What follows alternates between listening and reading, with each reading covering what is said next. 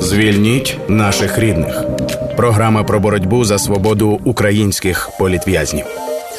Це прямий ефір громадського радіо. Він продовжується програмою Звільніть наших рідних під час війни. В нашій програмі ми розповідаємо історії людей, міст, сіл і цілих регіонів, які опинилися у полоні російських окупантів. Ми говоримо про воєнні злочини Кремля і його військ щодо українського народу.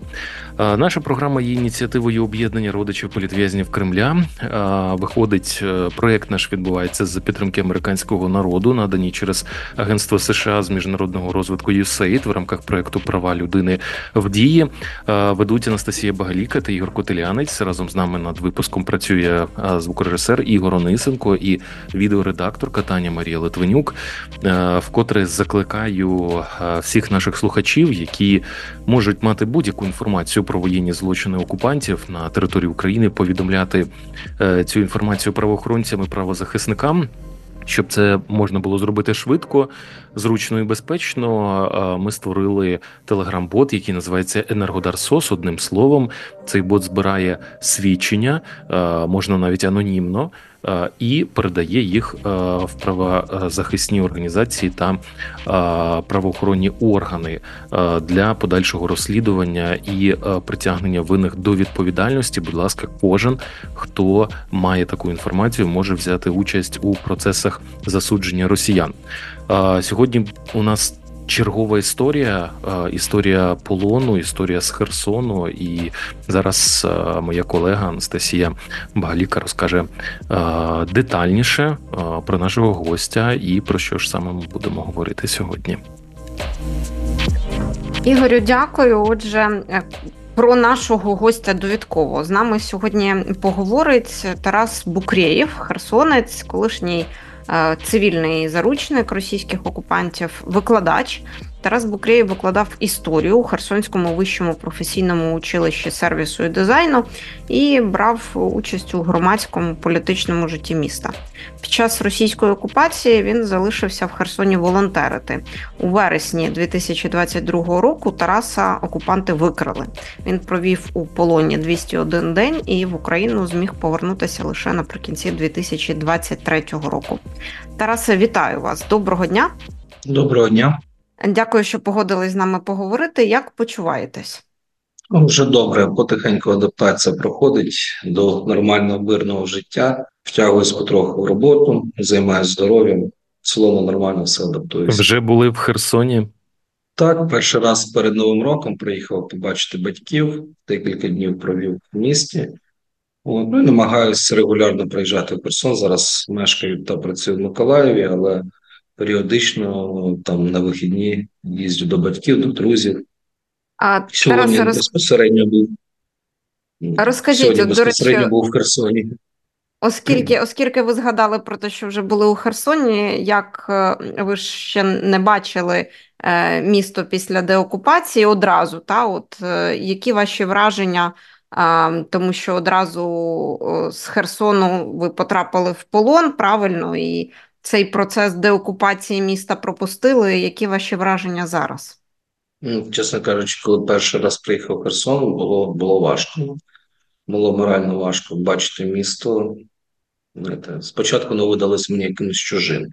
Знаєте, от Втратився цей зв'язок з рідним містом, але побувши там десь 2-3 дні, почнеш відчувати, що ти вдома, як би там не було, важко дивитися на місто після обстрілів. Ти розумієш, що ти як раніше не можеш піти погуляти там, де ти хотів, там йти до води, там до набережної.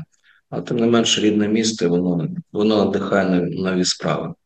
Давайте повернемося у нашій розмові до того, що відбувалося у 2022 році, коли власне місто потрапило в окупацію, і ви після цього потрапили в полон. Це відбулося не одразу. Якийсь час в окупації ви встигли прожити і пропрацювати як волонтер. Розкажіть, чим займалися?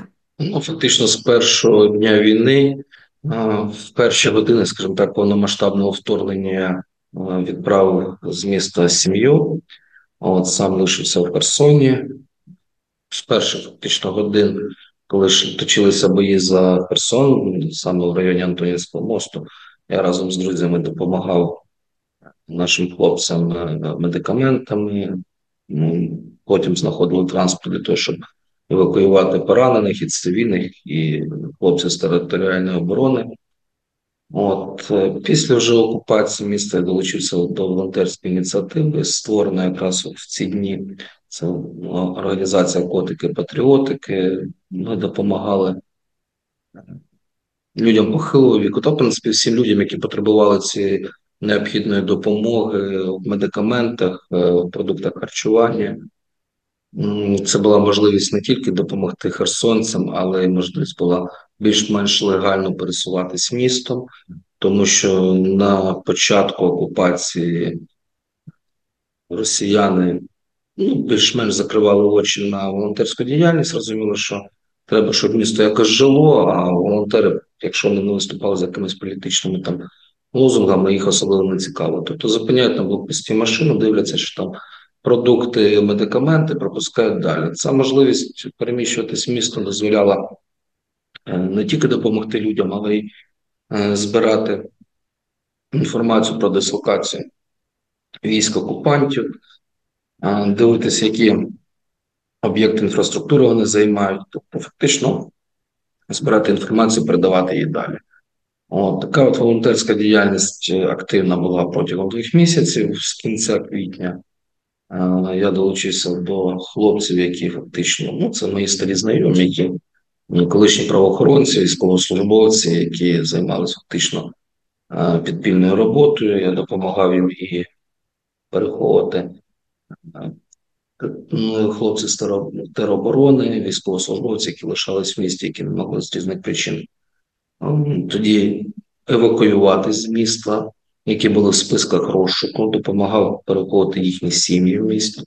Ну, долучався до іншого роду діяльності зі збору, передачі інформації, тобто ну, в тісній співпраці з рухом опору, в тісній співпраці з е, нашими збройними силами та спецслужбами фактично так от працювали. Так було до того моменту, поки мною не зацікавились. Тобто, перший раз прийшли до батьків з питаннями стосовно мене, але батьки з мого боку проінформовані були те, що я не перебуваю в місті, та що я виїхав на підконтрольну територію. Таким чином я хотів убезпечити батьків в першу чергу.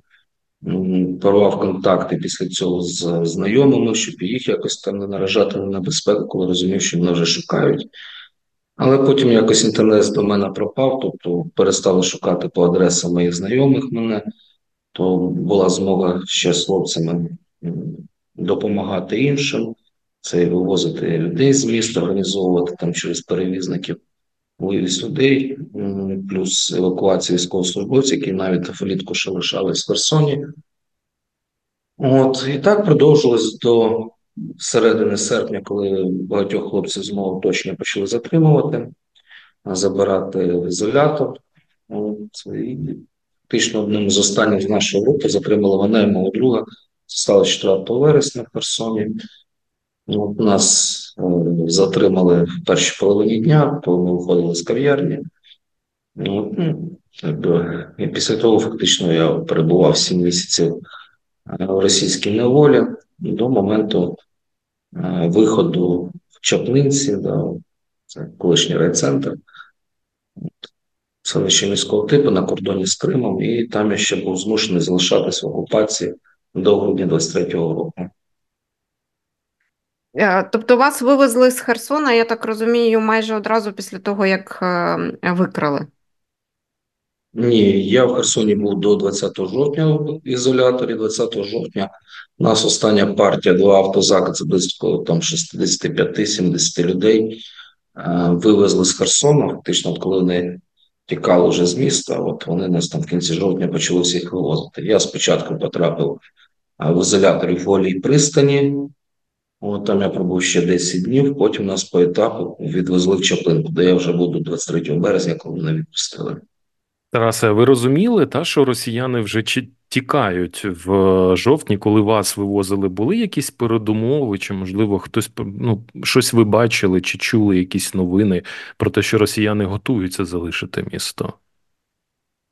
Um, ну, було декілька сигналів. Ми до кінця не розуміли саме до чого ці сигнали йдуть. Ем, Ну, ми от по ночам вже чули просто в цих камерах от, роботу артилерії з двох боків все ближче і ближче. Ми розуміли, що інтенсивність нарощується. А другий момент е, до нас е, закинули е, чоловіка в камеру. Це було десь так 15-16 жовтня. І коли він до нас потрапив, він нам розказав останні новини. Каже: дивіться, ну там щось намічається. Тобто наші все ближче і ближче, там Дар'ївський міст перебитий, наші постійно б'ють по переправі цій понтонній, от, ну, по парому в районі Антонівського мосту. Тобто от, кажуть, ну щось намічається, скоро будуть наші. Це вселяло надію. Другий сигнал, точніше, вже третій, це було ввечері 18 жовтня. У нас вікна камери виходили на там місце для паління, де ці охоронці там збиралися по вечорам, розмовляли. Один з них по телефону говорив, і ми дуже добре чули. Просто говорю з каже, потрібно вже гривні скидувати. Ми думали, або вже гривні забороняють, або ну, кудись вони збираються виїжджати. 19 жовтня з самого ранку почали відпускати багатьох людей. Тобто прокинулися того, що постійний рух по коридору, називають прізвище, відкриваються камери. Там людині кажуть з речами на вихід. Ну як потім стало відомо, вже це після мого повернення в Україну, зв'язувався з хлопцями, з якими сидів. Деяких тоді відпустили, ну а деяких е, просто першу партію 11 жовтня на лівий берег одразу. Нас уже 20 жовтня вивозили. От я до вас, Але до речі, хотів. Е, саме про це запитати, що у нас були люди, які також пережили незаконне ув'язнення, але яких росіяни е, відпускали тікаючи, і от е, чи є ну якесь розуміння, як вони вирішували? Ну я розумію, що вони не могли всіх полонених з собою забрати. Напевно, що забрали би, якби мали таку можливість. А як вони вирішували, кого залишати, а кого забрати з собою, хто їм ще потрібний? Ну, дивіться, тут якби така ситуація, тут багато факторів було. Все залежало е, від, е, ну, скажімо так, е, деяких умов. Наприклад, ну, знову таки зі слов хлопців, з якими там сидів по одним, як вже відпрацювали. І їхні ці ФСБшники, які розуміли, що в них скоро ротація і тягнути за собою цей тягар немає сенсу. Таких відпускали, деяких відпускали які вже довго сиділи, і їм просто пропонували співпрацю. Ну, наскільки мені відомо, з усіх, хто погодився тоді на співпрацю, яку відпустили в Херсоні, звичайно, потім розказали це все нашим спецслужбам, що їх вербували, тому що були такі хлопці, які просто 19 жовтня був варіант, або ти виходиш. Знявши там відео пропагандистське, підписавши документи, ну а поїдеш далі на лівий берег. Е, були також ті, по кому не встигли завести справи. От їх повідпускали. Особисто по мені справу, хоч вони і не завели, як потім вже це стало відомо в січні, коли мене почали знову на допити викликати вже в Чаплинці. Але на моїх друзів з мого які були на хвилках раніше, вже були справи. І по мені якби потім стало зрозуміло, визначало, що я буду йти як спільник, чи як там змусить бути свідком, чи ну тобто ряд моментів. От ну Фактично, ці от е, ФСБшники, які затримали саме мене і моїх друзів, вони ще лишалися. Вони до кінця грудня ще там приїжджали в Чаплинку до мого товариша. Мене вже на допит вони не викликали, але вони ще думали, що можна з цієї справи щось витягнути. Але вже коли змінилась ротація в Чаплинці, якраз це було почали з'явилися нові слідчі, які просто от відфільтрували мене там і ще кількох хлопців, які проходили по типу по одній справі. Вони нас е, просто відсіяли і підпустили, інших, по кому були справи заведені в серпні, от е, тих повезли далі.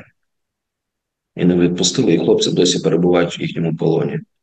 Чи можна запитати, як склалися долі ваших друзів, які з вами разом волонтерили в Херсоні? Ну, ті, хто волонтерив, їх фактично за це не чіпали. Більшість волонтерів взагалі не ну, не привернули їхню увагу. Я я перепрошую, маю на увазі тих, хто разом з вами потрапив, коли вас захопили в полон. Ну, дивіться, ті, з ким мене захопили в полон, вони більшості не займалися волонтерською роботою. Це якраз колишні військовослужбовці і правоохоронці. Деякі хлопці зараз в Україні, вони повернулись успішно. Хтось раніше, трошки за мене, хтось трошки пізніше. От, Але майже половина це П'ять людей з мого оточення вони зараз перебувають за останньою інформацією в СІЗО ФСБ в Ростові. І знову ж таки зрозуміло чи ні, чому хтось їх е, зацікавив менше, хтось більше, чи є у вас якісь припущення? Ну, наприклад, е, по трьом людям це от фактично 100% інформація від уже наших правоохоронців, тому що цих хлопців затримали на початку, з середині серпня, тобто на них встигли оформити справи. От е, мені ж теж там казали, що в мене вбачається в моїх діях там екстремістська терористична діяльність, також е, збір інформації і так далі. Ну тобто там навійшло дуже багато справ. За волонтерство навіть мова там не йшла. От, а відпустили в основному тих, хто, от, як я, в вересні, в жовтні потрапляв ну, з мого оточення. Єдиного товариша, з яким мене затримували, не відпустили, хоча його затримали ще в вересні, ну, але там одна з причин те, що він колишній офіцер, ну, офіцер запасу Збройних сил, тому там, можливо, через це до нього більше інтерес. Тарасе, скажіть, будь ласка, от е, є така проблема, яка з якою стикаються правозахисники в Україні, да, які там працюють не лише в Україні, але й за кордоном, коли там вимагають уваги до проблеми цивільних заручників, да, адвокатувати тему звільнення цивільних заручників, закликати да, там треті країни тиснути на Росію, щоб Росія випускала цивільних заручників. І е, за моїми спостереженнями, іноді проблема криється вже в е, визначеннях, е, які ми використовуємо, та і деяким нашим закордонним друзям і партнерам не зовсім зрозуміло, от оці цивільні, яких окупанти ув'язнюють після окупації певної території. А чому ми їх називаємо заручниками? Та? Тобто, і от таке питання, та тобто, поки окупант е, контролює захоплену територію, зрозуміло, що він ув'язнює всіх нелояльних, всіх, кого він вважає загрозою, всіх проукраїнських, всіх, хто може там інформувати українську сторону, да, може там якось допомагати силам е, Збройним силам України. Е, тобто в цьому є сенс, коли окупант е, відходить, то так логіка підказує, що це ж тепер баласт для них. Да? Тобто їм ще й відбуватися, відбиватися треба, їм там нові позиції треба займати. Тут ще й купа а, заручників, купа полонених, яких вони а, набрали. От на ваш погляд, цивільні, які потрапляють в полон в незаконне ув'язнення, вони є заручниками. Росіяни готові щось вимагати від України за їх звільнення або якось по-іншому в політичних цілях використовувати. Чи доводилося вам слухати чути якісь розмови подібні від е, росіян? Або, можливо, зі співкамерниками, які тоді також були в незаконному ув'язненні. Що ви з цього приводу думаєте? Ну, дивіться, тут е, самі от росіяни вони розподіляють цивільних, да, по комусь вони чітко кажуть, що ви там компетанти, фактично партизани, так, учасники диверсійних груп, е, і тому якби ну. Вони визначають нас як фактично як полонених, тобто не заручників. Е, по окремим категоріям людей вони працюють це як нелояльні, фактично люди, і вони просто звичайні цивільні кримінальні там справи вщують. От по типу там ну в Росії ж універсальна стаття це екстремізм, да, закликання до повалення державного строю. Цю територію вони вважають своєю і просто людям штампують ці обвинувачення. Тобто людина закликає щось за Україну, тобто а, там ті ж чаплинці там от місцевих там затримували хлопця. Їм одразу якби інкримінують те, що вони там підривають державний устрій Росії, а вони ж в Конституції прописали, що тепер Херсонщина це Росія, тобто вони формально підводять під звичайні кримінальні статті. Ну а третій момент, що фактично використовують і як щит. Ми ж розуміємо, що всіх наших от хлопців, там е, які перебували, як я там Чаплинців, Каланчаку, Новотроїцьку, Лінічську, вони розміщують або в райвідділках або ще там е, в підвалах адміністрації. Тобто, фактично, як живий щит. Вони ж розуміють, що наші збройні сили не будуть бити по цим об'єктам, тому що там перебуває велика кількість, а це десятка, то тобто сотні цивільних громадян, які утримуються в цих адмінбудівлях, в підвальних приміщеннях, на перших поверхах і так далі. Фактично, це живий щит для них.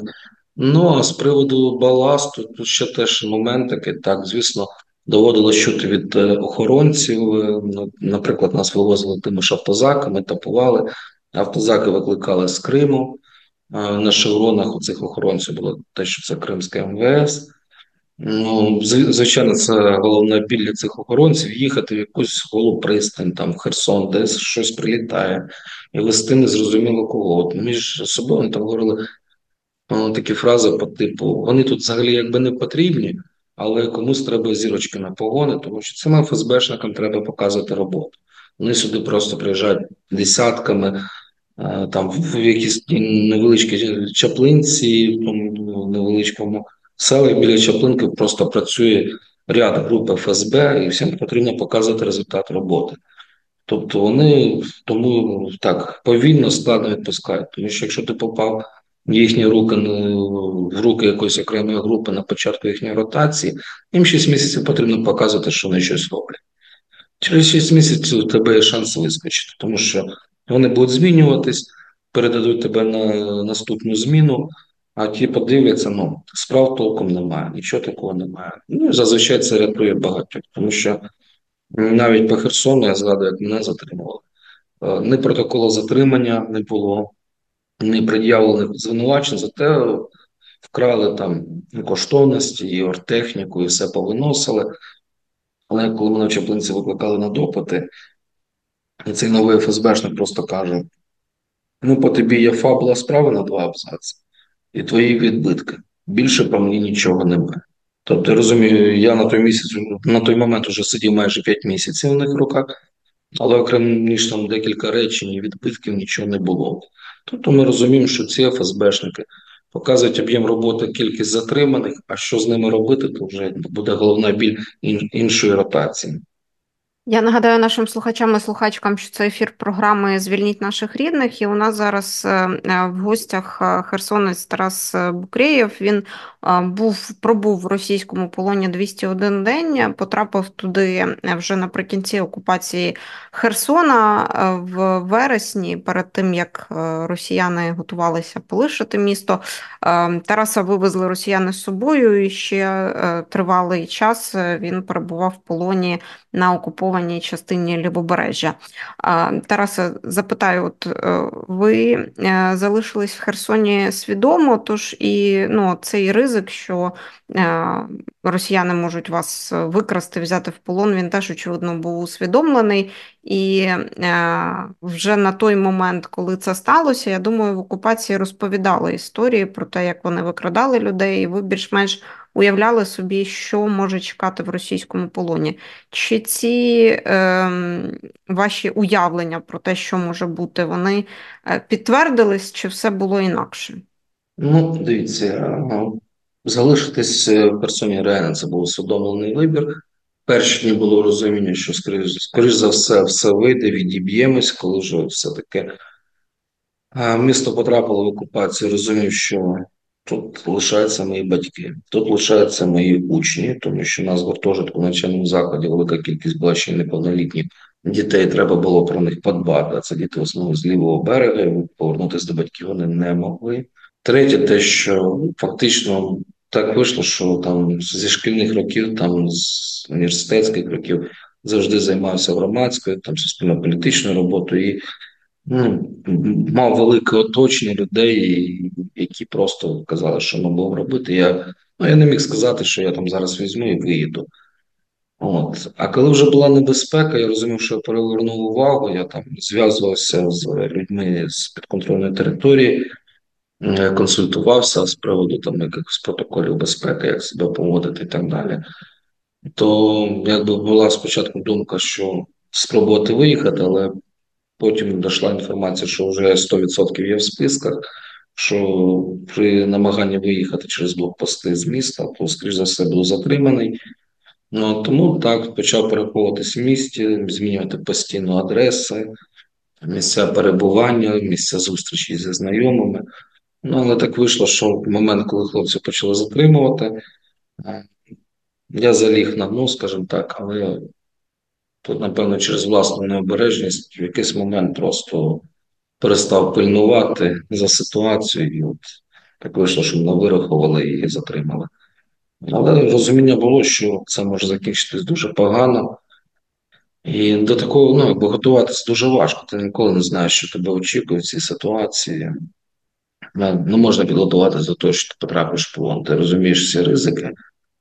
Але поки цього на собі не відчуваєш, це це важко повірити. Що відбувалося? Ну от багато хто хто потрапив в руки росіян в Херсоні, вони розповідають, що е, фактично найбільше тиснули і намагалися щось добитися і вибити якусь інформацію росіяни тільки перший час, а потім вже возили за собою туди-сюди, і там, якщо відбувалася якась ротація їхніх е, е, органів безпеки, так би мовити, то вони знову приходили до в'язнів і знову намагалися щось добитися. Чи у вас було так само? Ну, фактично, навіть коли я тільки потрапив в камеру, там спілкувався з хлопцями. Він каже, ну дивись, там перший, ну, максимум другий тиждень ти їм будеш цікавий, коли вони зрозуміють, що від тебе більше нічого там ну, не дістати ніяку інформацію, ну на тебе заб'ють просто. І тут два варіанти: або вони тебе відпустять, або сфабрикують справу, або реально знайдуть за що тебе, там, скажімо, за що відкрити цю справу, і далі буде все визначатися. Фактично так і вийшло. Перші два тижні я їм був цікавий. Після цього фактично про моє існування там вже забули. Десь тільки 3 жовтня мене викликали на допит, але це навіть вже був не допит. Це була пропозиція про співпрацю, про те, що ж там викладач, кандидат історичних наук пропонували роботу, сказали, думай, але після цього їх більше не бачив взагалі. Тих, хто цю співпрацю пропонував. А наступний допит вже був в Чаплинській всередині, в кінці січня коли там просто мене покликала нова зміна і запитали взагалі, ну вони кожного викликали, типу, хто ти такий, за що ти тут сидиш? Це ну, це взагалі був цирк, просто тому що тебе викликають і говорять, так, ти такий, такий, по тобі ось все, що є, що ти можеш додати? Ну, звичайно, ти починаєш там розказувати, що ти взагалі там випадкова людина проходив повз і тебе випадково затримали там, а те все, що я там розказав в тих двох абзацах, це там взагалі брехня, і мене змусили це написати. Вони потім перепровіряють цю інформацію, роблять якісь запити так по всім. І от коли щось вони знаходять на людину, десь щось у них в базах відклалось, тоді якби вони беруть людину в оборот. По мені вони там щось перевіряли два тижні, потім знову викликали на допит, почали розказувати, що там є шанс, що ти вийдеш. Але треба буде ще подумати, що з тобою робити, тому що там ті два абзаци, які про тебе написані, доволі там серйозні. Знову десь два-три тижні ніхто не викликав, потім покликали, почали запитувати там про можливу співпрацю, про все інше. В кінцевому рахунку, вже коли відпускали 23 березня, дали документи підписати, що я погоджуюсь на співпрацю з ФСБ, з МВС їхнім, що там, якщо буду знати про заклики, там е, про українські якісь щаплинці я маю це повідомляти. Ну, ну стандартна процедура, відео. Фіксація про те, що там у 2014 році в Україні нібито був там державний переворот, там що я, як громадянин України, визнаю те, що Крим це Росія, тобто такі стандартні пропагандистські ролики вони з тобою знімають і відпускають. У нас так в березні Певно, чоловік 10 відпустили. Потім наступна хвиля була теж 10-15 людей, кого так в травні відпускали. Тобто вони от такі от процедури проводять, розуміють, що ну можна сфабрикувати справи, можна просто людину відпустити, але от відпустити було навіть моментами цікавіше, тому що теж показати результат роботи, тому що вони тобі провозять усі камери, оператора, і давай розказуй, як ти любиш Росію, все інше. Тобто вони робили картинку. Вони просто, напевно, довгий час не знали, що з нами з усіма робити, по кому нема справ з Херсона. Тому використали просто пропагандистських цих своїх роликах. Потім знаходиш свої там відео десь в їхніх телеграм-пабліках, де ось приклад, ось історик, там кандидат наук, людина, яка була там одурманена українською пропагандою, а зараз він це все зрозумів і так далі. Ну тобто роблять дуже Расе, ну вони використали вас в своїх пропагандистських роликах, але не відпустили. Ні, ну вони мене відпустили фактично на волю. Знаєте, як при радянській владі було вільні поселення, да, коли людей людини термін перебування в Гулагі закінчувався. І Фактично, я був відпущений в Чаплинці, але кудись одразу поїхати я не міг фізично. По факту, да, відпустили ось живий під нашим наглядом, контролем і все інше. Да, ти вже не в камері, ти не в підвалі. Да, 7 місяців в підвалі закінчилось. Але якоїсь довідки про те, що там нічого не дали. Через два місяці дали довідку з їхнього МВС про те, що я пройшов просто а, ці ну, заходи фільтрації, вони це так називають. Угу. А де Ну, вам фактично- прийшлося жити? Ну, там місцеві люди реально допомагали всім таким, як я, нас така велика кількість коли відпускали, допомагали житлом. Я жив в будинку е, людини, яка виїхала з Чаплинки, він сам так само пройшов ці підвали, лише там знайомим ключі, ці знайомі просто запропонували там жити, і от проживав в такому І, тобто будинку Україна вас повертала от в рамках цього о, обміну вже в той момент, коли вони, так сказати, вас відпустили. Ви вас відпустили, але ви не могли нікуди якби покинути Чеплинку, ви не могли. Правильно я зрозумів? Ні, не так зовсім це було. Я там був змушений лишатись без документів, без усього.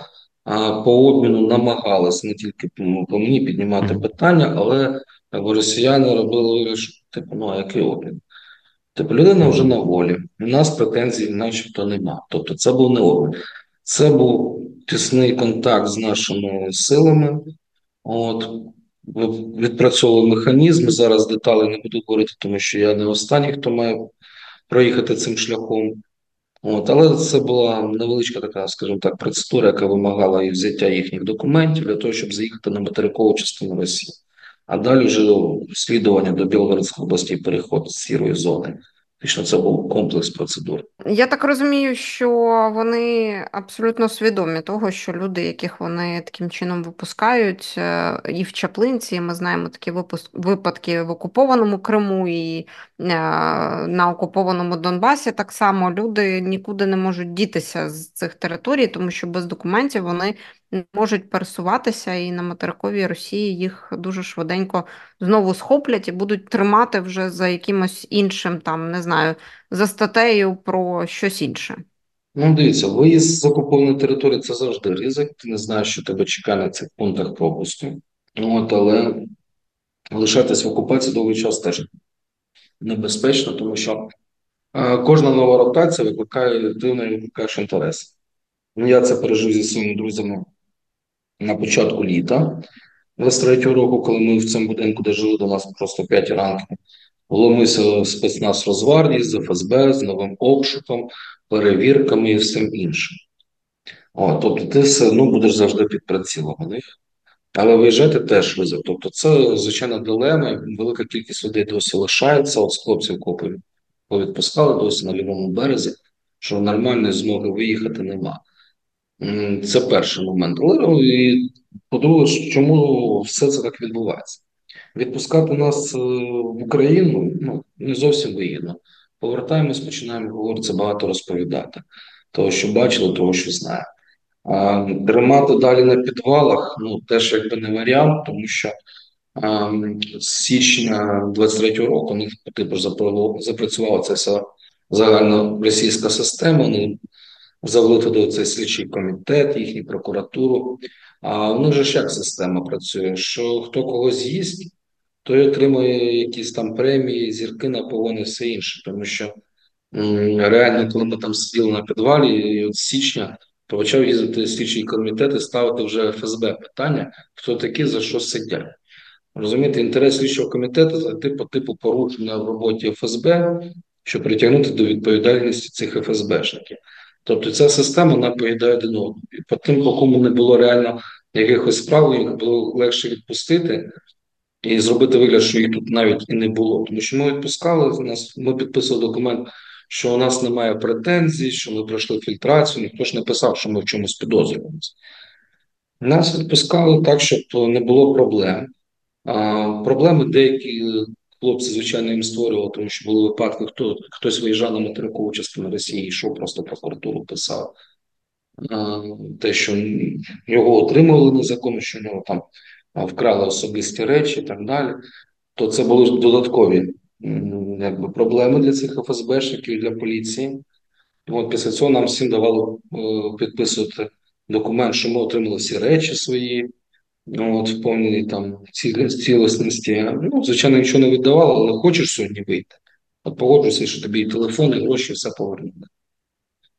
Ну, тобто вони фактично розуміли, що до того моменту, як можна було там взагалі повний е, безлад робити, то вони це робили. Далі вже було важче.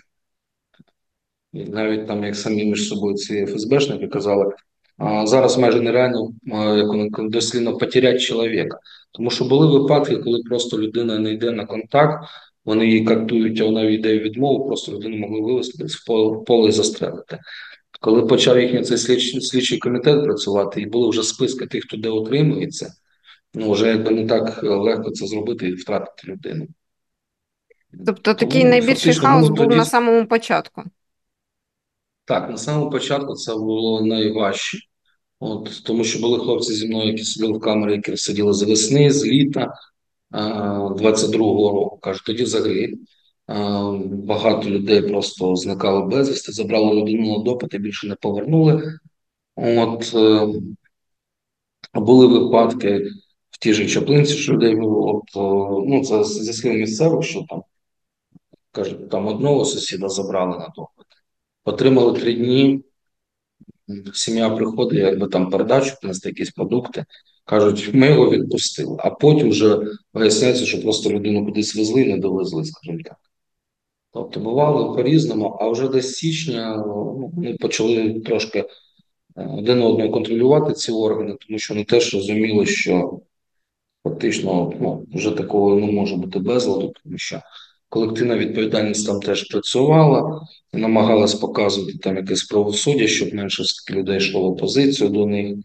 От зараз, наскільки я знаю, зі слів знову таки людей з лівого берега, то взагалі відпускають тепер тільки при умові, якщо там погоджуються брати документи їх. Тобто, Мгм. фактично, теж потрібно статистику паспортизації набивати і так далі. Тарасе, багато бачили людей, які пережили катування в полоні. То це фактично кожен твій співкамерник, який з тобою сидить. Ну, всі через це пройшли. В різні там масштабах, да, когось там день-два катували, когось тиждень, але в принципі ну, всі через це пройшли. Тому що там так не працює, що ти там можеш там злякатись, сказати, я вам все розкажу, там тільки там не чіпайте. Ну, це не працює, тому що ніхто в твої слова ж не повірить. Можливо, не вірять навіть з того, що бажання, знаєте, садистські у людини присутні. Вони просто тебе будуть катувати, тому що їм це подобається. Е, Ви справді в полоні зустріли мера Херсона Ігоря Колихаєва? Так, перший раз е, цей контакт був у нас 20 жовтня, коли нас вивозили з Херсона. У нас в автозакі було 32 людини. От, е, і 33-м там в автозакі, як типу, така камера стакан, так звана, метр на метр, завели його люди. Ну, Чесно кажучи, напевно, не впізнав би, якби там, коли перекличка ж була, ну там заходиш, прізвище називаєш. Потім вже зблизька його побачив у голій пристані, нас туди привезли на коридорі. А я у голій пристані потрапив в одну камеру, він був в сусідній камері. От, Це фактично перший раз він був не в одиночці, потім з його слів, як він розповідав. А в одну камеру ми потрапили в Чаплин, коли нас 30 жовтня привезли. У нас було там 10 людей в Чаплинці в одній камері, він з нами сидів. Ну, майже місяць, 30 жовтня, його в кінці листопада, десь числа 25-го, забрали від нас і вивезли невідомому напрямку. Тоді нас лишилось в камері 9 чоловік, і от фактично ми такій кількості сиділи до кінця березня, коли частину з нашої камери відпустили. І це було останнє, коли ви його побачили. Ну, більше ви Так. про нього нічого не знаєте, як далі його доля Ну, складалася. з, з слів різних хлопців, там хто сидів на Чонгарі, були наші ну, хлопці, які сиділи от нами в Чаплинці, потім їх переводили на Чонгар, але потім в кінцевому рахунку відпускали, то вони казали, що його прізвище щось перекличок чули на Чонгарі. Але це інформація знову таки початок літа 23-го року. Що далі, якби ну невідомо. А можна ще одне е, питання в тему траси? Ну, от ви як людина, яка дуже активна, яка є громадським діячем, яка є да, е, викладачем в Херсоні, тобто людина з активною громадською позицією, ви точно ми розуміємо, брали в громадському політичному житті е, участь е, житті міста. Е, Ви чи не думали ви, от е, чому так е, досі е, якби відбувається, да, що е, мер такого великого міста ну досі не на свободі, тобто досі росіяни його не відпустили. Ми знаємо приклади інших мерів або заступників мерів окупованих міст, е, щодо яких вдавалося з росіянами домовитися в результаті обміну. Да, там вони виходили. Той же мер Мелітополя або заступник мера Енергодару. Е, що з Ігорем Колихаєвим? Він е, за нього якусь велику ціну можуть просити, або він має е, ну, якийсь, не знаю, імідж, скажімо, не, не, не такого якогось. Керівника відданого українському місту, чи тобто дуже багато є Якихось теорій, знаєте, які гуляють е, інтернетом. Е, от можливо, ви, як людина, яка в темі, яка в курсі міського життя, от чому це може досі продовжуватися? Чому він досі на свободі? Дивіться, варіантів насправді ну, багато. Перше, дійсно, велика ціна. Це перший момент може бути. З того, що сам е, Колихаєв казав нам в камері, як йому під час допитів ФСБ сказали, що при своєму бажанні тебе ніхто не обміняє. Ну, ми ж запитали, чому? Ну, що як Колихаєву сказали ФСБшники, тому що це особисте замовлення Сальдо, та, це політична конкуренція, образи Сальдо на нинішнього там окупаційного чинника Херсонщини, який там на програв вибори Колихаєва і так далі. Тобто, що там особиста неприязнь роль. От. Ну і на Колихаєва якраз Чаплинськ, коли його викликали на допити, йшов тиск через бізнес, з нього ці ФСБшники вимагали гроші, от і все інше. Ну а він на, на, цю, на це не погоджувався. Тобто, фактично, тут, скоріш за те, що росіяни не готові його віддавати просто так, да, настільки от легко вони не позбудуться.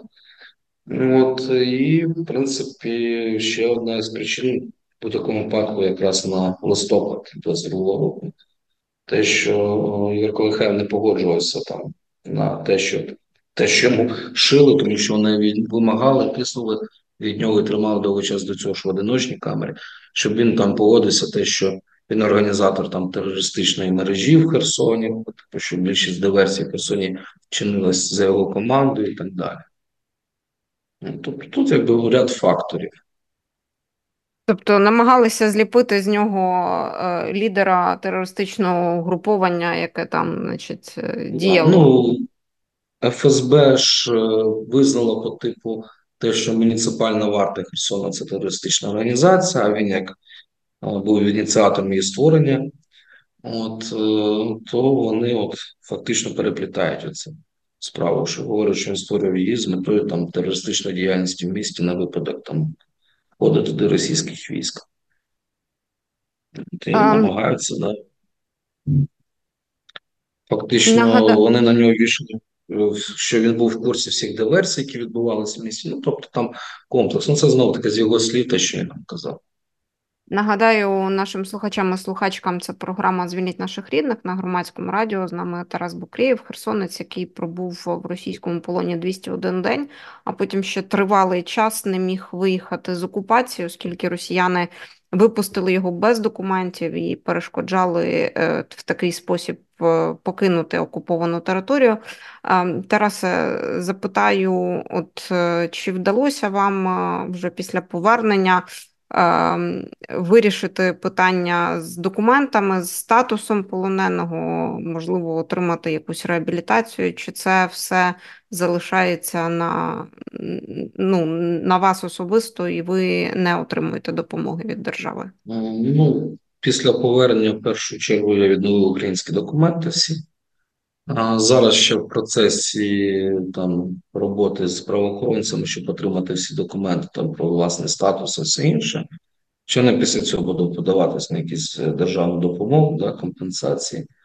А Зараз потроху почав займатися своїм здоров'ям, тут підтримують в першу чергу громадські організації різні, допомагають в лікуванні.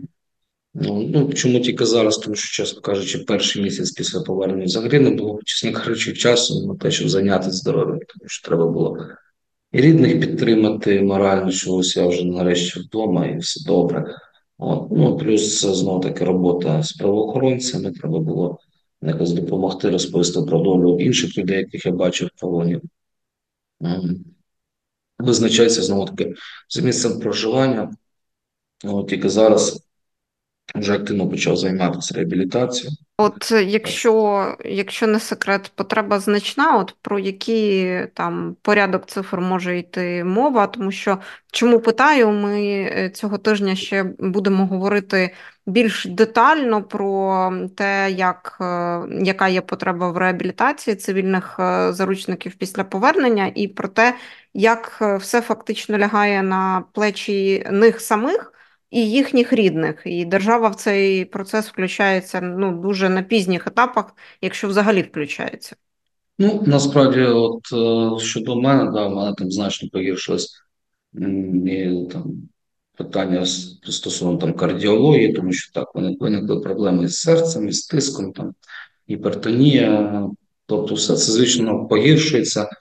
Відсутність там да, доступу до медикаментів в полоні, ну це ж факт. Тому і хронічні хвороби саме там моїх друзів погіршились. Е, багато з тих, хто повертається, потребує психологічної реабілітації, але це в основному все йде через якісь громадські організації. Держава, на жаль, мало цьому допомагає.